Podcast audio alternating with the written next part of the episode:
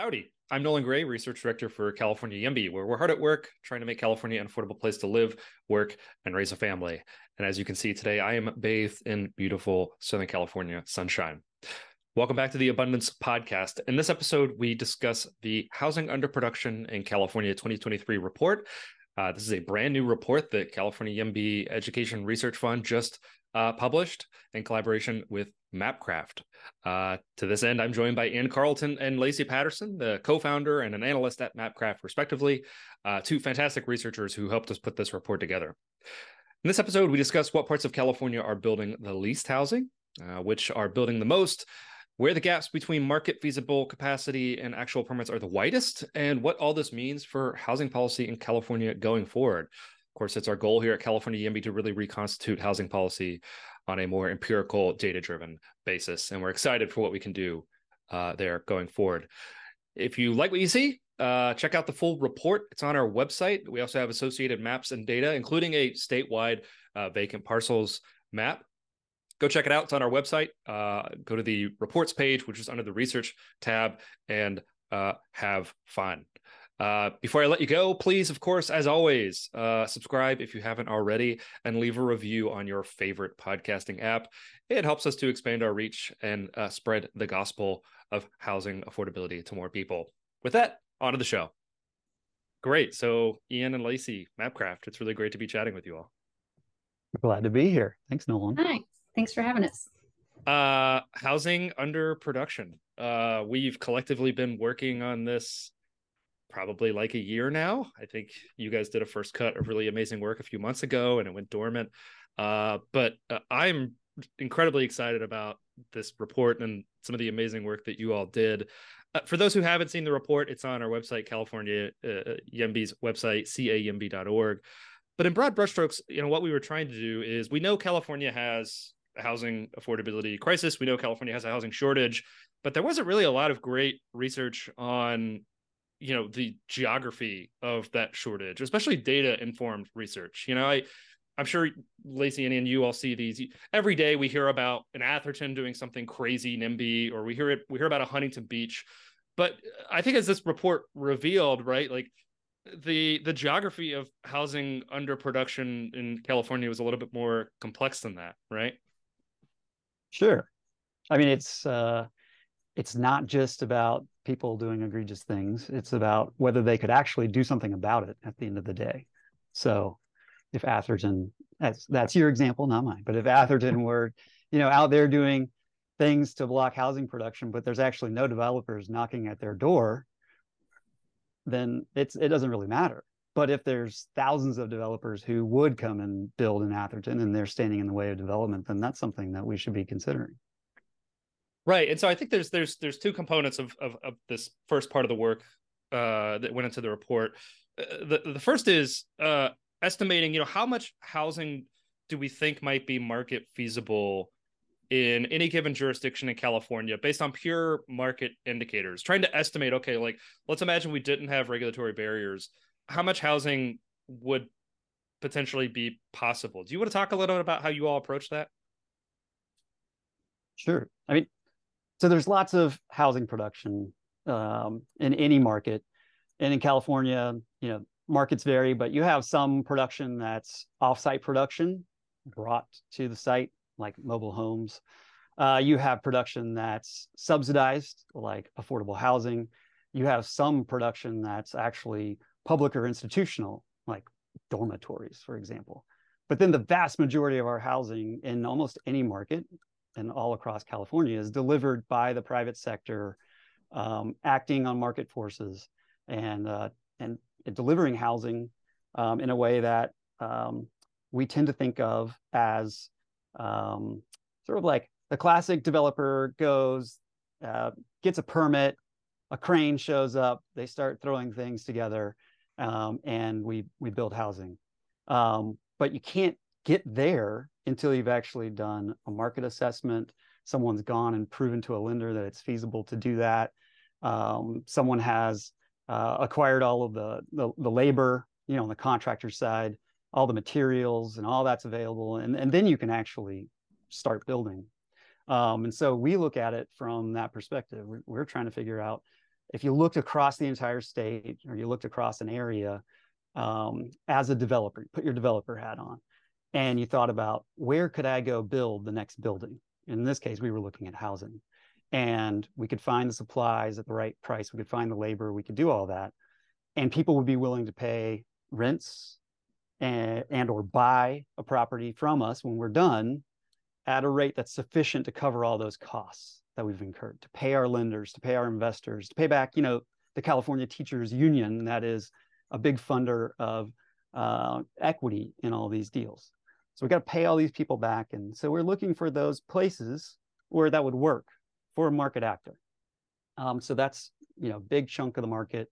Um, and, and that's what we're talking about when we say you know where would the market be interested in building housing? It's places where they could provide that return on investment um, and deliver housing to people who are willing to pay enough um, to cover the costs mm-hmm. well and, and and so there are a few i you know that that's that's yeah that's all really great and helpful there were a few things too that were i think potential barriers that folks might not expect so you know when we did remove a lot of the standard environmental exclusions. You know, I think one of the concerns that folks might have just doing this, applying it to every single parcel in the state as well. For one, half of California is public land, right? Um, it's unique condition in the western United States, right? But so half half of the land you just presumably are going to take it out. Uh, another huge chunk of land is conservation easement, and then you know I think the thinking, at least on our end, was to be sort of maximally conservative. Let's just also take out all of that land that was subject to high fire or flood risk or protected natural habitat. Um, and you know, I mean, standard exclusions that get baked into a lot of the bills now that pass. Um, but so that that I mean, that had an effect on some of the output, just in the sense of like there are many parts of California. One that I flagged, for example, like um, Palos Verdes or Cañada Flintridge, those jurisdictions were almost completely covered by uh, very high fire risk, right? So they get booted out. Yeah, Lacy might want to say more about just how much of California is covered by those things. Yeah, as you mentioned, in California is it's a large state, and but half of it is environmentally sensitive or important for agricultural use. Um, but fire hazard, um, environmental sensitivity like wetlands, plant, floodplains, those account for the in the other half of California. Um, 65% of that land is what we found on just the second half of California being part of these sort of other levels of um, environmentally sensitive or yeah hazardous to be building in and so you know when we looked at um, what does it look like taking it all of this into account, that 101 million acres that makes up California um, becomes 17 million acres, hmm. which mm. still a lot of land, but a much smaller area. Yeah, yeah. well, it, and it's important because I think that type of data I think is so pertinent to policymaking because I think so much policymaking happens. Uh, the valiant efforts of of Mapcraft and other folks notwithstanding, without I think really a lot of data analysis going into it. So I mean, like if we understand, okay, we want to say we don't want prime farmland being redeveloped. We want to steer growth away from fire, flood risk areas, of course, et cetera. Yeah, 17 million acres is a lot, but it's also not a lot, right? I mean, we've taken a lot out of the mix. And I think then it becomes really important to say, well, is it easy to actually build the housing? Is it possible to build the housing that the state needs in that remaining land? And I mean, I think that's part of the why we're in the situation we're in right now is that in addition to other factors taking off lands off the table that I think most people would agree, yeah, that's not the best place to be building. But then with with what we have left over, it's really important. I'm, I know I'm. This is the advocacy side of the uh, uh, discussion here. It's really important that we make sure that you can actually build the housing the state needs in that remaining land. And well, yeah, to go a step further, we we even narrowed it down further. So as we were talking about this, Nolan, uh, we decided that you know we need to take out uh, market feasible opportunities that's on land inside cities that might be you know used for some form of infrastructure might be used for some kind of industry might be used for schools or something else that wasn't captured in what lacy was describing so by the time we were done looking for where the market could deliver housing we were actually only looking at I think it was around 7 million acres of California. So 7% of the entire state was in our purview when we were thinking about where developers putting on their market hats, where they would want to show up and build housing today if they had a chance to. Um, only we only considered 7% of the whole state. Yeah, no, that that's a and, and then even with what's left over, right? I, this is important because I think it, it I think it, it actually strengthens the work you all did that we can say, look, we we took a pretty conservative approach to this. We took off all of the lands that I think somebody might have a plausible case are not going to be redeveloped for housing. But then on top of that, you know, like if there's an existing building on that structure, that that factors into the economic feasibility right of that project. If if there is an you know for i think the example that you all give in the in in the, in the methodology section is uh you know if there's a maybe there's a small uh, com- a commercial building or small office building or small multifamily building uh and yeah it's maybe it's a very high value area of of maybe the mid peninsula up in the bay area but uh you would still you might you might think you might look at that and be like well yeah of course that should be high rise residential right? But then it's like well it, you know that that existing building is collecting rents and there's added cost of redevelopment there that um, in some cases actually surprisingly no it doesn't pencil to redevelop. Yeah.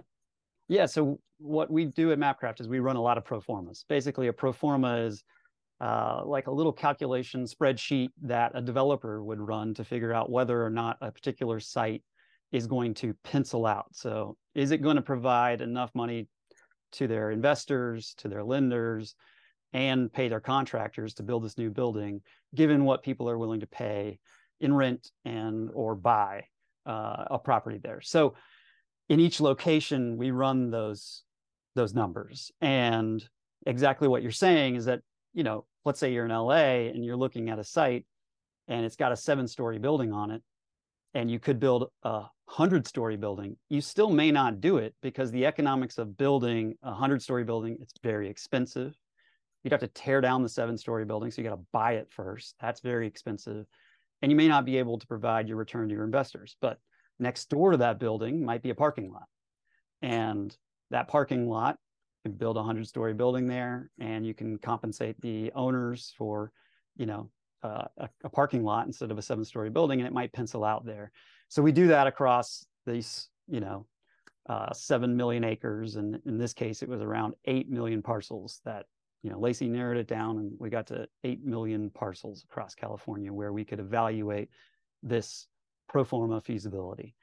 And uh, we found that across all of those parcels, roughly 30% had an opportunity that made sense on paper.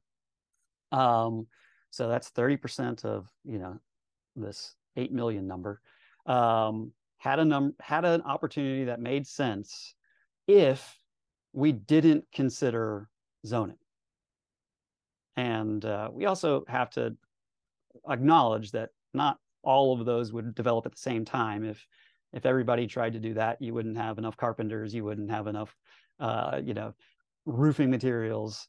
That's that's impossible. But what we did is basically this this sort of cross sectional look, like a snapshot in time of what if we send every developer in California out tomorrow to look at every site and they came back to us at the end of the day and said i think i could build 100 on that site and 200 it adds up. Right. And so, that's that's one side of the equation. How many units would we expect if we make a bunch of i think reasonable assumptions about where we do and don't think development would happen run a standard pro forma, uh, which is kind of like remarkable honestly. Like the the scale and the yeah yeah I don't know. The idea I feel like of doing this like 10 or 15 years ago is is, is it, it blows my mind. But um so that's that's one side. We're trying to figure out how many units could potentially be market feasible on any given lot. Then the other side of that is how many projects uh, has any given jurisdiction permitted over the last uh, five years? And uh, this might get a little bit wonky, but we had a, we had debates over which permitting data to use. I don't know if you want to provide a quick overview of that. Maybe I think this might actually just be of interest to like the the three of us on this call and nobody else on Earth. But permitting data, it's not as straightforward as you would think, right? I can give the highest level summary. There's good data and there's bad data, and we chose something in between that was the best data available. uh, yeah, I mean, uh, Lacy and people on our team were digging into what's available from the census and looking at change in units over time. We were looking at the census gathering uh, permit data. It turns out that a ton of the data that they have is interpolated. So if you want to like look at geography, small geography by small geography, which includes a lot of small cities across California, you get uh, wildly large error terms in this data. So uh, bottom line is that we decided to go with a number that the state of California requires jurisdictions report to them. And uh, presumably, if the state of California is requiring it of you, and there are some sticks uh, if you don't report it, uh, that would be the best available data. So that's what we went with were these uh, reports, the annual annual progress reports that came into uh, the state of California, and then we had to choose between um, let's see, there's there's permits, there's uh, certificates of occupancy, there's these other features of the data that they report, and we decided to go with permits since that's what everyone talks about.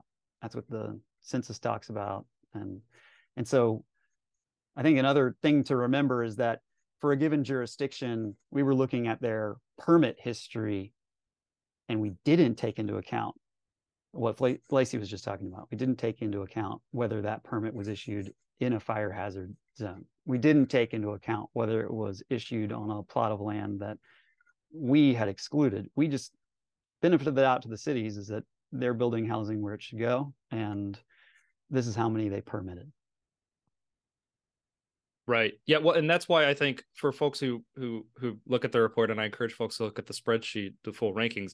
That's why some of these jurisdictions are report. You know, we, first, I guess we should clarify the, the the ratio here is what we're calling the conversion rate. So, what's the rate at which uh, every jurisdiction has a certain number of market feasible units theoretically every parcel in isolation then we compare that against the rate at which the, the jurisdiction's issuing permits. That's the conversion rate. But this point that I think you were getting at was uh, some jurisdictions in there says infinite, right? And it's because, well, it might be a place like La Cañada Flintridge where it's all high fire risk area. And so the model would predict, well, like there aren't uh, any, you know, housing development opportunities here. And what do you know? They they did issue, you know, at least a handful. And so it shows up as infinite. But um, you know, that folks readers uh, need to sort of investigate a little bit there because sometimes you get infinite possibilities because there's just not market rate. There's not any market rate development opportunities, right? Yeah. Uh, well, there's not any market rate opportunities on land that uh, you'd want to see housing development hmm. occur on in the long run, right?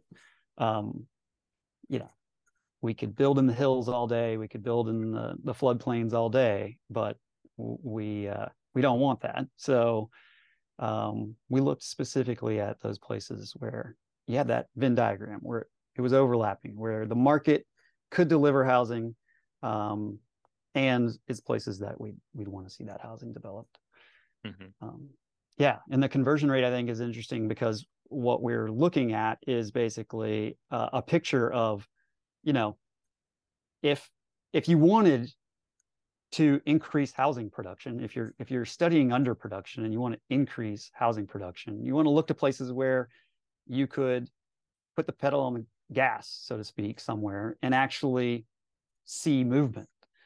And um, we were basically comparing how hard do these cities have their pedal on the gas today versus their market potential.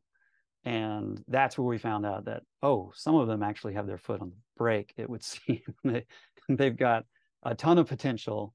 Uh, everything about this suggests that they could be producing a ton of housing but they're not. And what you're describing is some places where we found oh uh, maybe they shouldn't be producing housing uh, because you know they're in a floodplain they're they're completely in a fire prone area um, and yet they permitted five homes in the last uh, five years.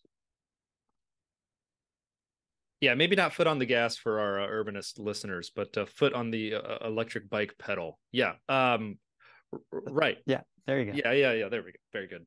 Um, okay so i think we've we've set up the, the, there's an extensive discussion of the methodology in the report and i re- really would encourage folks to take a look at it and uh, uh, uh, help that use that to interpret the results but I, I want to maybe turn to what you all found. Um, I, will say to, to set it up. I mean, on the one hand, when I first looked at the the rankings, we take this conversion rate and you and you rank them. Uh, I was like, uh oh, something's off here. Like, where the usual suspects. But then the more I looked into it, actually, I think this is a it was it was revealing jurisdictions that actually had a pretty wide, you know, I don't think we're using the term production gap, but a very low conversion rate that maybe don't they don't get a lot of press coverage, but just you know based on local conditions, we would expect these places to actually be building a lot of housing, and they're just not. Uh, do you want to provide a overview of, of of the types of jurisdictions where that was true? Well, first, Lacy, I don't know if you have anything to say about just like the the geographies that were excluded from the map of California. Like, you know, was there a pattern to this? Are there places where there's more opportunities in terms of land area than others? Um, because it that's an important input into to what we found. So areas of the state, right after we all that extraction we talked about environmentally sensitive and important lands, for there's still a lot of coastal, those coastal cities that we think of all the time, the Southern California, San Diego, Los Angeles, the San Francisco, San Jose. Uh, but even within those, there's a lot of the earthquake fault zones and fire hazard zones. They're not exempt. So um, beyond that, there uh, are areas that I think sometimes that are more inland too, that are uh, still available and viable for development and housing growth, but are um, where we might think as a big fire hazard um, just isn't. So there's, we would assume that all development is happening on the coast, but what we see is there's actually activity much in the interior, much more than I think many people might anticipate. Interesting. Yeah. I mean, I think when we talk about like those climate resilient parts of the state, I wonder if like the average person doesn't think, well, of course it can't be the coast, right? Because that's, you know, sea level rise or this, that, and the other. But actually, that's, you know, in many respects, that's probably one of the most resilient parts of the state, right? Certainly can be. I think I mean, the other. Oh, yeah. Please.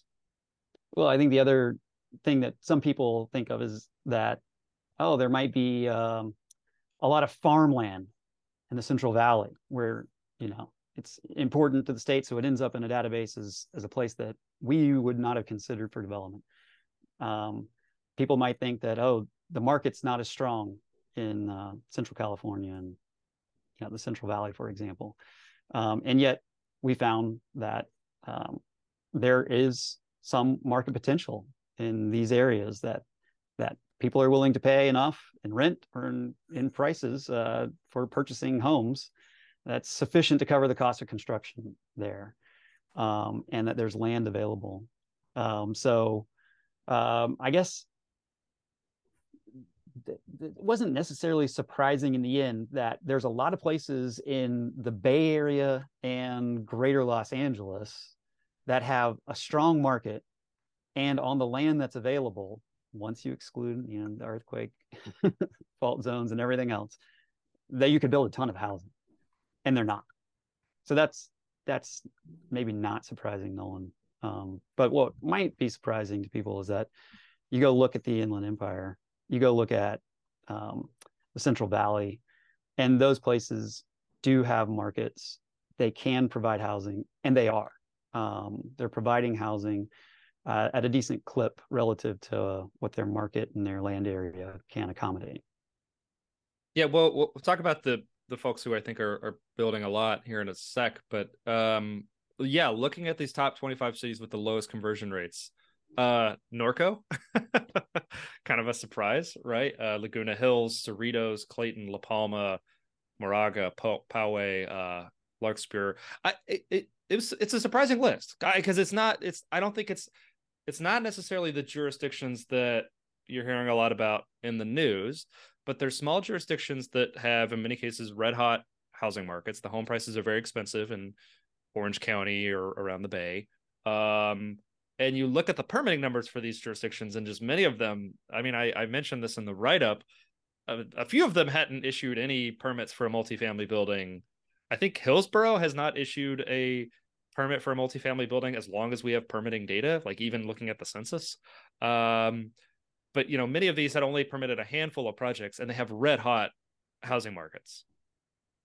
Yeah, or the possibility of red hot markets. So there's there's some things that stand in the way that we had to assume away. So there's there's some jurisdictions in there.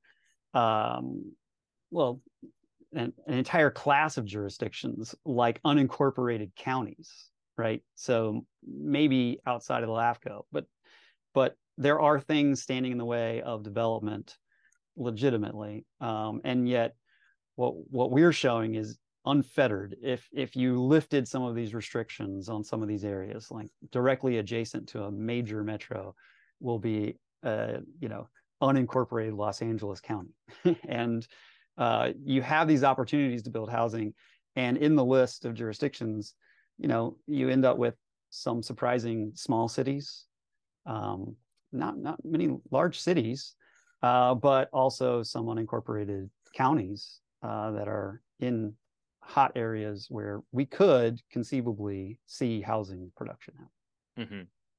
uh, yeah i think that's another good good that's that's an important piece because it's another conspicuous absence maybe at the very top of the list is there aren't a lot of california's big cities so la san diego san jose san francisco sacramento of course you know certainly in the case of like san diego and i think San Jose, they were, you know, they had pretty low conversion rates. They could be building more.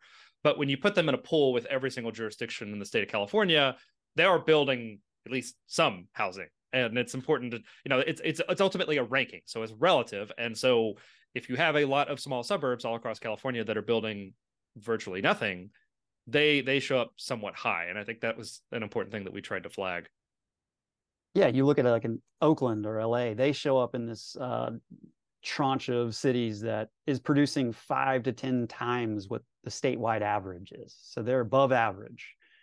I think there's something going on here, which is that in these markets that we all think of as the hot markets in California, places where people are willing to pay a lot to live there, to be a part of the economy, to go get an education, you know, all the reasons to move to a big city. Um, we also have people who live there in very expensive buildings. we have we have on the ground impediments to development. And in those places where prices are very high, um, you know, sometimes it doesn't pencil out to tear down that building and build new housing. Um, and so sometimes the opportunities are in these sort of, um, uh, you know, areas where the prices are um, above average. You know, that's what it takes to to cover construction costs, um, but they're not the absolute top of the market. So, you know, San Francisco, absolute top of the market across the globe, um, and yet it's top of the market because people are paying that for the existing housing. So we're not going to go in and tear down someone's multi-million dollar home, their multi-million dollar condo to build back another multi-million dollar condo. Um, and so that's that's the other feature of this is that it's both that Oakland and LA are delivering a lot of housing, but also the opportunities might be uh, the market feasible opportunities in the small part of their cities that doesn't fall into an earthquake zone, doesn't fall into a fire hazard area, all of those things um, may not be as huge as someone just casually observing the market would would think.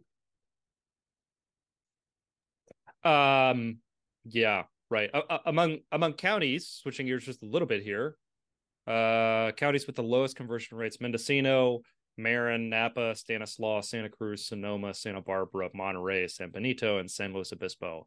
Um, a few counties you kind of expect to see there, right? North Bay, Marin, Napa, Sonoma. We know very, very, very expensive. Uh, this is this is red hot Bay Area housing market bumping up against you know uh, growth controls. But but even when we remove the environmental areas, right, there's still a, a lot of housing that could potentially be built there that's not being built there today.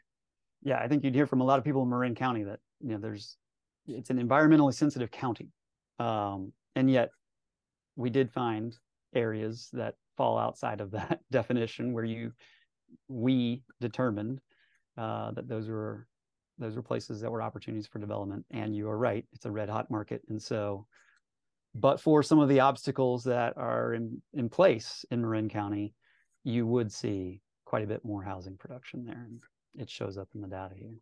Well, I think I mean Lacy's. I think someone would look at Napa and say like, "Oh, come on! Like Napa, Napa's all the beautiful vineyards. We can't. There's how could there possibly be any housing capacity there?" And it's like, well, those, I, I, if I'm understanding correctly, those would be removed as as prime farmland, right? I mean, that's so those are mostly taken out of the analysis, and say even even if we take out all the beautiful vineyards, that I don't think any reasonable person would say, yeah, let's turn that into housing. You're you're right. still left with opportunities.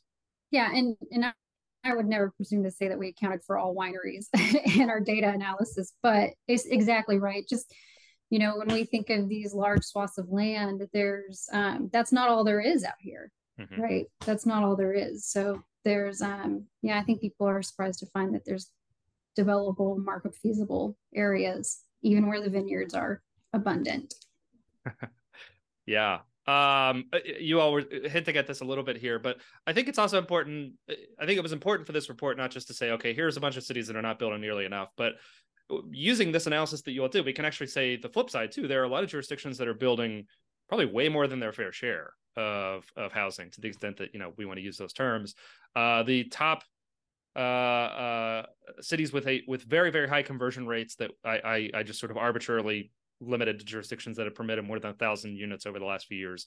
Uh, Merced, Visalia, Stockton, Lathrop, Lake Elsinore, Bakersfield, Chico, Manteca, Hemet, and Modesto um, folks who know California geography can probably tell there's a pretty obvious trend there. Who's overproducing in California? Yeah, the Central Valley uh, has a market for housing, and they're delivering it. It's it's a pretty straightforward equation where uh, it, the market is not red hot necessarily, but it is sufficient to cover construction costs, to pay your lenders, to buy the land, and um, and that's happening.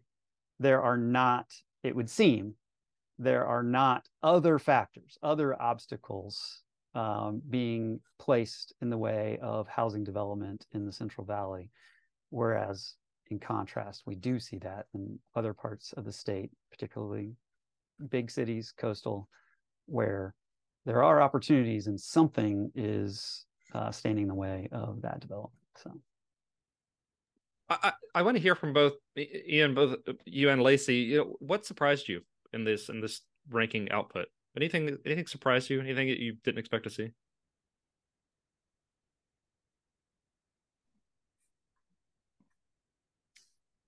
Great question. I guess it's hard to ask somebody after they've been working on something for months. Okay, like put yourself in the original mindset. But yeah, what what surprised you? Well, I think I'm actually, you know, i am kind of there with a lot of people where I was surprised to not see some of the bigger cities named because you just anticipate that the the cities that we always hear about that have the big fights over the parking lots and whatever are just going to be the big.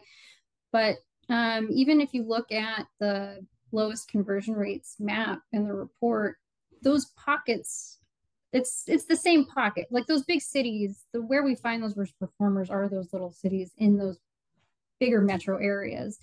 So i think it's actually maybe it's not i'm not surprised to see this. I think the surprise is it's not the big city but it is still the same areas so much of this is along these kind of coastal big areas because i think it's important to remember that uh, how many jurisdictions exist within these big metro areas um, so it was a good reminder, right? When we're talking about jurisdictions we're performing too, like there's just more, there's more in these hot areas, in these populated areas than just the big cities.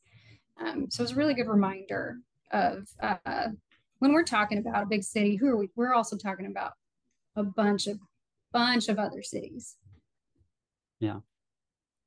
And I guess for me, we've been doing this for a while now. Um, we've been looking at various states, and in California, we've looked at several bills. You know, from uh, SB 827 that became SB 50 to uh, AB 2011, SB 9, and every time, what beatings will continue until morale improves. yeah. uh, what can what uh continues to to pop up is that there are places where the market could deliver housing, but there's something standing in the way. And with each of those bills, you remove some sort of obstacle and the market can deliver in those places. What was really innovative this time for for the analysis was working with your team to identify places where you just you wouldn't want to consider the market delivering housing in those places. And I was shocked to see how many jurisdictions just sort of fell off the map, where we have entire cities that are subject to fires, earthquake, all of these hazards. Um, and it it's concerning. I think we see it now in in the insurance market and other things uh, that that these places are uh, difficult to insure because they're at risk, and we probably shouldn't be putting new housing there. So um, I would say that that was the most shocking thing for me uh, is that some of these bad actors, you know, people that you uh, you, you, think of the the articles that come out about these cities, um, and they're definitively trying to prevent housing from being built there. And then you go look, and they show up on our map as a place where you probably wouldn't want housing to be built there.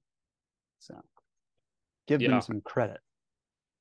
No, I, I, I mean, I, I, I think another way to view, I think that's exactly right. I think another way to think of that though is it, it should force policymakers to take seriously the exclusions that they write into law, right? Because those this, this can cover a lot of land that we might say, yeah, there's an environmental risk, but maybe the approach is mitigating that risk rather than to say well we're just going to wholesale exclude certain areas. I don't think that's always the case and i think i mean you raised fire. I mean how can we not raise fire a thousand times in the discussion of california housing issues? And and those are using old fire risk maps right? And we know that the risk is expanding over time and i think this is this is an important question. I, lacy i want to pick up something you said because i think this is actually the thing that it's related to the what surprised me about the report is yeah, I think we do tend to forget metro areas, uh, you know, are dozens of different jurisdictions, right?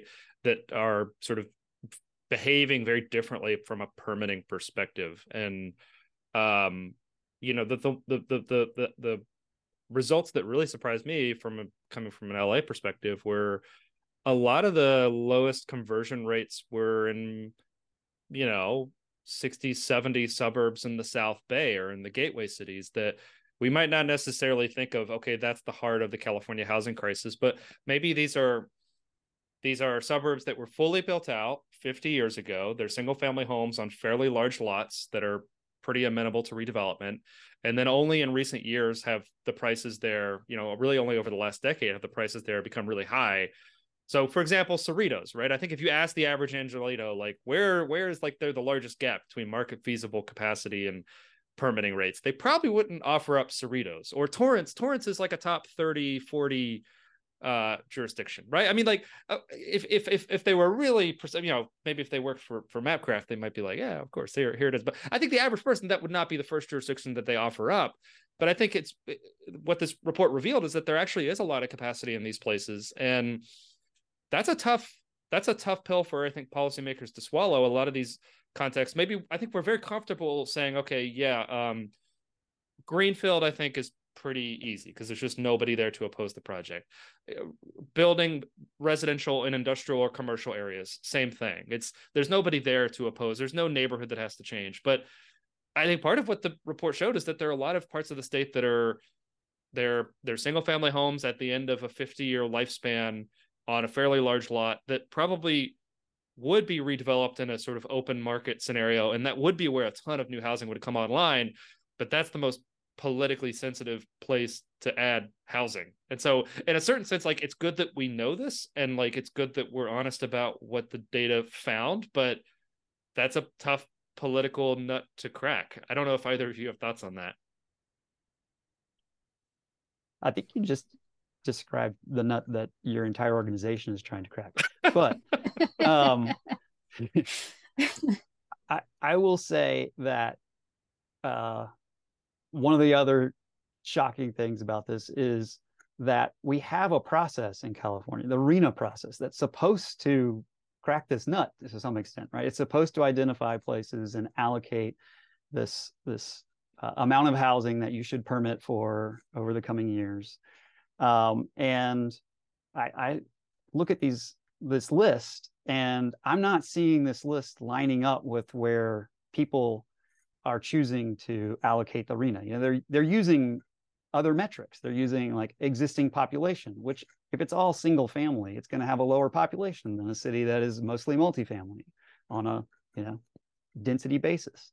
If they're using uh, market indicators, if they're just going by rent, right, then maybe you're only looking at the high rent and high price cities thinking that's where the market will be able to deliver it but you haven't accounted for the fact that there's costs and there are uh, these environmental uh, risks that you want to avoid. And so yeah you you might think that someone would look at one of those suburbs and say maybe the state would want to allocate more housing potential there. And and there you go.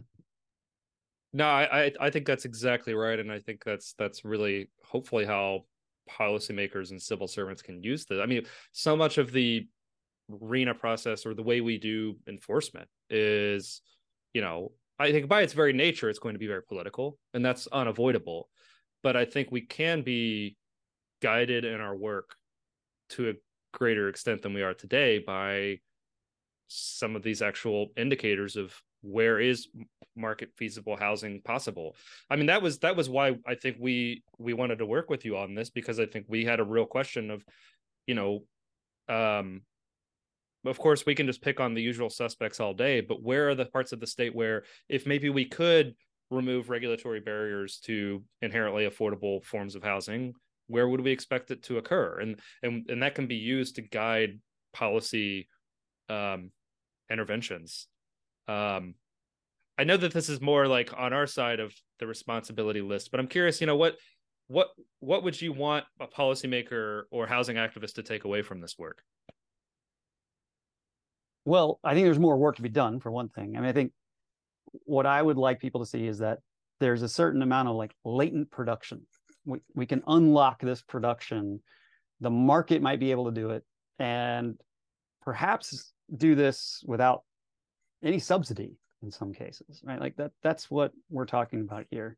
If we can inject a little bit of subsidy, we could do uh, additional things like in, in inclusionary housing, afford, deliver affordable housing in some of this housing. Um, and um, in fact, you know, we were thinking about this as a first step towards identifying the places that need to improve.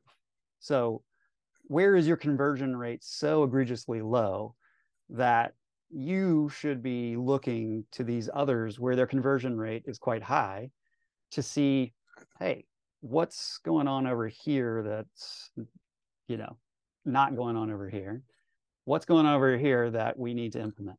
And i think that that's that's where policymakers can go next with this if we do a little bit more work with it um, is basically dig deep into why some places are producing that have the potential while others are not producing that have that same potential. Lacy, any thoughts on that? I'll just say one quick thing as a former city planner. If I were a planner in one of these cities, I'd maybe start thinking about that was identified as being a, a quote unquote bad actor. Uh, I'd maybe start thinking about my zoning code and really hard about how does that, if the market says it's good and I know I'm in this area and the city I work for, maybe start rethinking what, how does that zoning code actually work? What does that implementation look like? Um, but yeah, again, it's hard for me not to immediately start diving into the weeds. I want to know what does their single family zoning say? and that is not what we're here to do today. No that that i mean as a, as a, as the other planner uh you know that that that's my thought too is like let's crack open some of these codes and see what the rule i mean i think you know something i've been more cognizant of recently sometimes it is like the substance of the rules right? Like you just have you have a high minimum lot size and you have single family zoning and the zoning just literally doesn't allow anything than what currently exists right?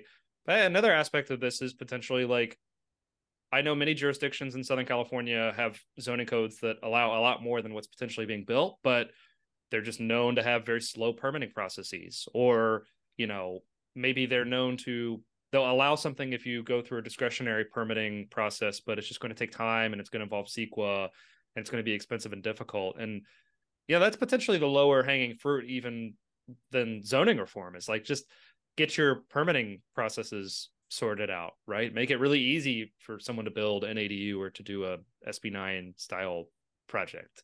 Those are things that are theoretically already allowed, right? But we just know that there's there's probably a lot of variation in how like responsive jurisdictions are in implementing.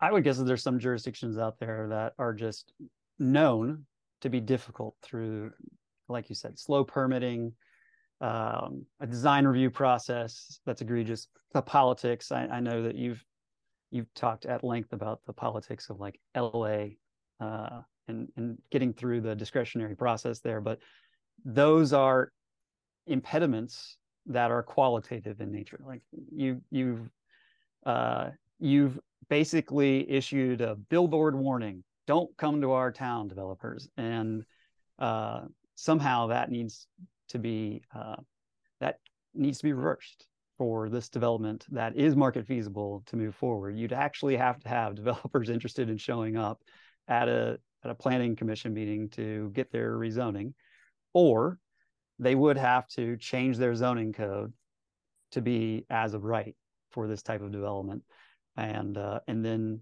you know issue a permit within 60 days. So, yeah. Well, I mean, while we're geeking out about methodology, I mean, I think I was having this conversation with somebody about, you know, estimating zoning restrictiveness across a bunch of jurisdictions. And, you know, I think a standard sort of methods approach is like, well, let's just count up the number of words in a zoning code, and that will be like a proxy for like z- zoning restrictiveness. And yeah, Lacy, you're already laughing because it's like, well, like I've seen some unbelievably restrictive zoning codes that are just like, you know, maybe beautiful and short and yeah maybe they're two dozen pages long and it's like well they just mm-hmm. actually have the absolute they yeah it's like the whole city's single family and a minimum lot size of a half acre and oh what do you know? That's existing conditions. They don't need like a a thousand page zoning code to to block the projects that they don't want but you you you don't know that unless you actually like dig into the the the the the, the qualitative aspects of it of like what are the rules right? I mean yeah let's let's bust open those pdfs